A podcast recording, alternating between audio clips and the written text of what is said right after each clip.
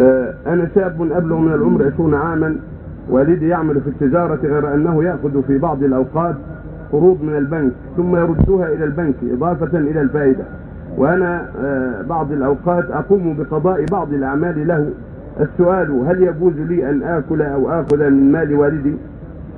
ما دام والدك عنده دخول أخرى من الحلال ولكنه قد يخطئ فيأخذ شيئا من البنك لا حرج عليك أن تأكل مع والدك وأن تعينه في الخير فقط وتنصحه حتى لا يعود إلى قرض البنك بالفائده تقول له إن هذا محرم ولا يجوز لك لعل الله يهدي بأسبابك.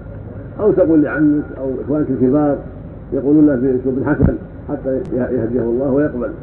عليك أن تفعل ما تستطيع من الخير ولو بتحريك غيرك من اعمام أو اخوان أو اخوه كبار حتى ينصحوك ويتوجهوا إليه بما يعينك على ترك الربا نعم